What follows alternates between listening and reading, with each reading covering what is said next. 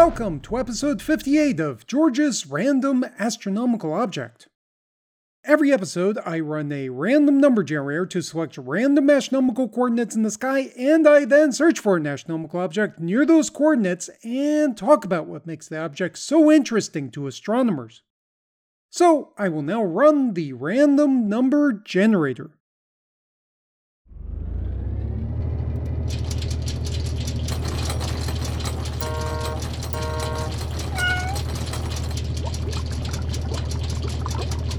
Five.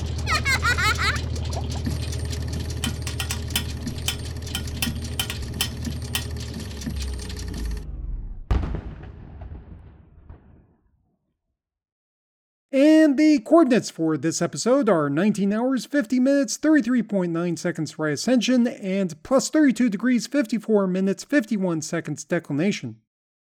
These coordinates point to the star Chi Cygni. This is a red variable star at a distance of five hundred twenty light years or one hundred sixty parsecs in the constellation Cygnus.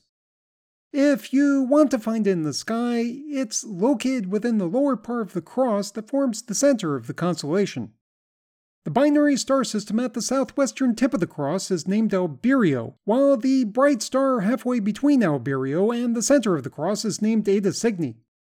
Chi Cygni is located just southwest of Eta Cygni. However, like I said, it's a variable star, so depending on when you look, you may need a telescope.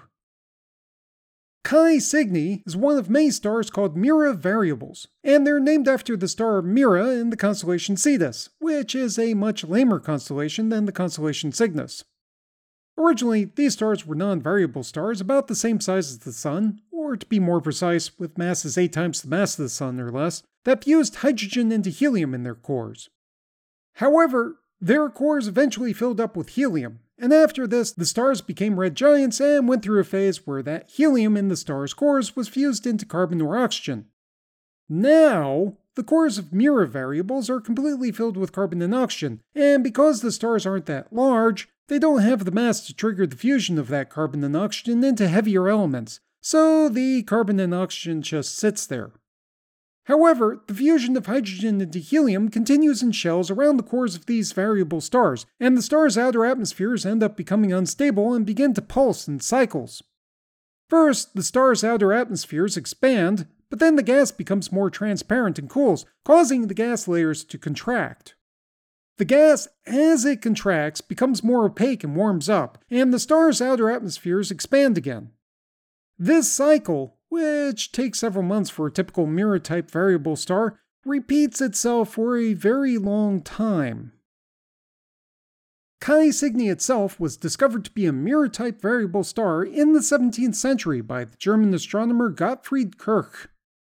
He was also known for several other astronomical discoveries, some of which were actually by his wife Maria, but I think the discovery of variability in Chi Cygni was by Gottfried himself, partly because he did it a few years before he got married. One night in July sixteen eighty-six, Gottfried was looking at an area around the Nova C K Vulpeculae, and noticed that Chi Cygni was missing.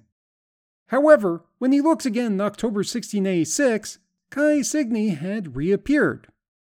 He then started monitoring the star and determined that it brightened and dimmed over a very long period of time that he measured to be four hundred five days. This cycle has been more accurately measured to be four hundred eight days by modern astronomers, although the length of this cycle could vary by a few days from cycle to cycle. Impressively, when Gottfried Kirch died in seventeen ten, his wife Maria and his son Christfeld continued to watch the star brighten and fade until seventeen thirty-eight. The star has been monitored by other astronomers ever since. One of the most impressive things about Chi Cygni is that it is one of the brightest Mira variable stars in the sky as seen from Earth. Okay, that doesn't quite make sense for something to be both the brightest thing in the sky and variable in brightness at the same time. So, let's say that Chi Cygni is one of the Mira variable stars that gets the brightest in the sky as seen from Earth. Hopefully that makes sense. Even more impressively though, its variations in brightness are very extreme compared to other Mira variable stars as well as compared to other types of variable stars in general. At its brightest, Chi Cygni can reach magnitude of about three point three as seen from the Earth, which is about two magnitudes brighter than the faintest stars that can be seen without a telescope. But at its faintest, Chi Cygni can drop to a magnitude of fourteen point two, which is about eight magnitudes fainter than what can be seen with the naked eye. Also, just to remind people, larger magnitudes in astronomy correspond to fainter things, and smaller magnitudes correspond to brighter things. In physical terms, these variations in magnitude translate into variations of a factor of over twenty thousand in how much light is emitted by the star. So, to get an idea of how extreme this is, imagine the difference in brightness between one L E D light and twenty thousand L E D lights, and you get an idea of how much Chi Cygni varies in brightness. Also, please write in if you actually try comparing the brightness of one L E D light to twenty thousand L E D lights at home. Having said all of this, the variations in brightness are themselves variable, so Chi Cygni will not necessarily always get bright enough to see without a telescope, or might not get as faint as magnitude fourteen. If you're getting confused by this discussion about a variable star where both the period of the variations in brightness can vary and where the variations in brightness can vary, just remember that Chi Cygni varies in brightness an extreme amount, and that you can sometimes see it in the sky without a telescope. Because Chi Cygni, at its faintest, can still be seen with a halfway decent amateur telescope, the star is a very popular target for very patient amateur astronomers who are interested in variable stars. In fact, the American Association of Variable Star Observers, among other organizations, coordinates efforts by amateur astronomers to collect data on Chi Cygni and other Mira-type variable stars, and maintains databases with information about how these stars vary in brightness, and I would encourage you to visit their website at w w w dot a a v s o dot org for more information about variable stars and how you can get involved in observing them. Even though Chi Cygni is a popular amateur astronomy object, it still attracts a lot of attention from professional astronomers as well.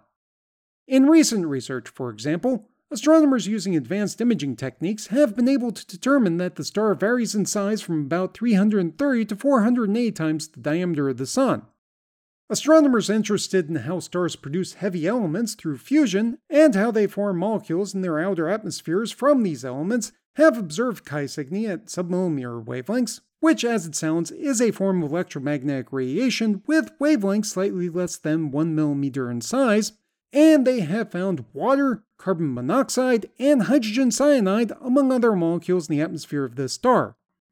Also, some stellar astronomers had wondered why they had difficulty measuring magnetic fields around Mira-type variable stars, so they decided to focus on Chi Cygni because it's so bright.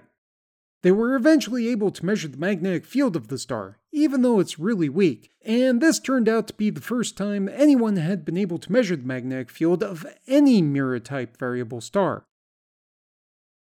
So that summarizes what astronomers find so interesting about the extreme variable star Chi Cygni. Insert guitar riff here. I really wanted to find some sort of cheesy electric guitar riff that I could use as a sound effect for this podcast whenever I mentioned how extreme Chi Cygni is, but I had problems finding something that both matched the style that I wanted and that was actually played and recorded well. Anyway, the location on the Earth's surface corresponding to the position of Chi Cygni in the sky is approximately two hundred twenty kilometers east-northeast of Bermuda in the Atlantic Ocean.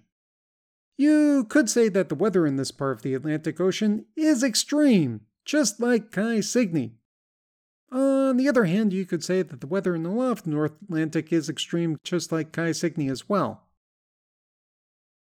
The website for this podcast, which is neither extreme nor variable, is w w w dot random astronomical object dot com. You can visit the website to download episodes of the show, read information about the astronomical objects, view images of those astronomical objects, look up additional reference information, and send me random feedback. You can also find this podcast on Facebook and on Twitter. The audio was recorded and edited by George Bendo. The music is Immersion by Sasha Endy at w w w dot sasha dash endy dot d e, and the sound effects are from the Freesound Project at w w w dot freesound dot org. Thanks for listening.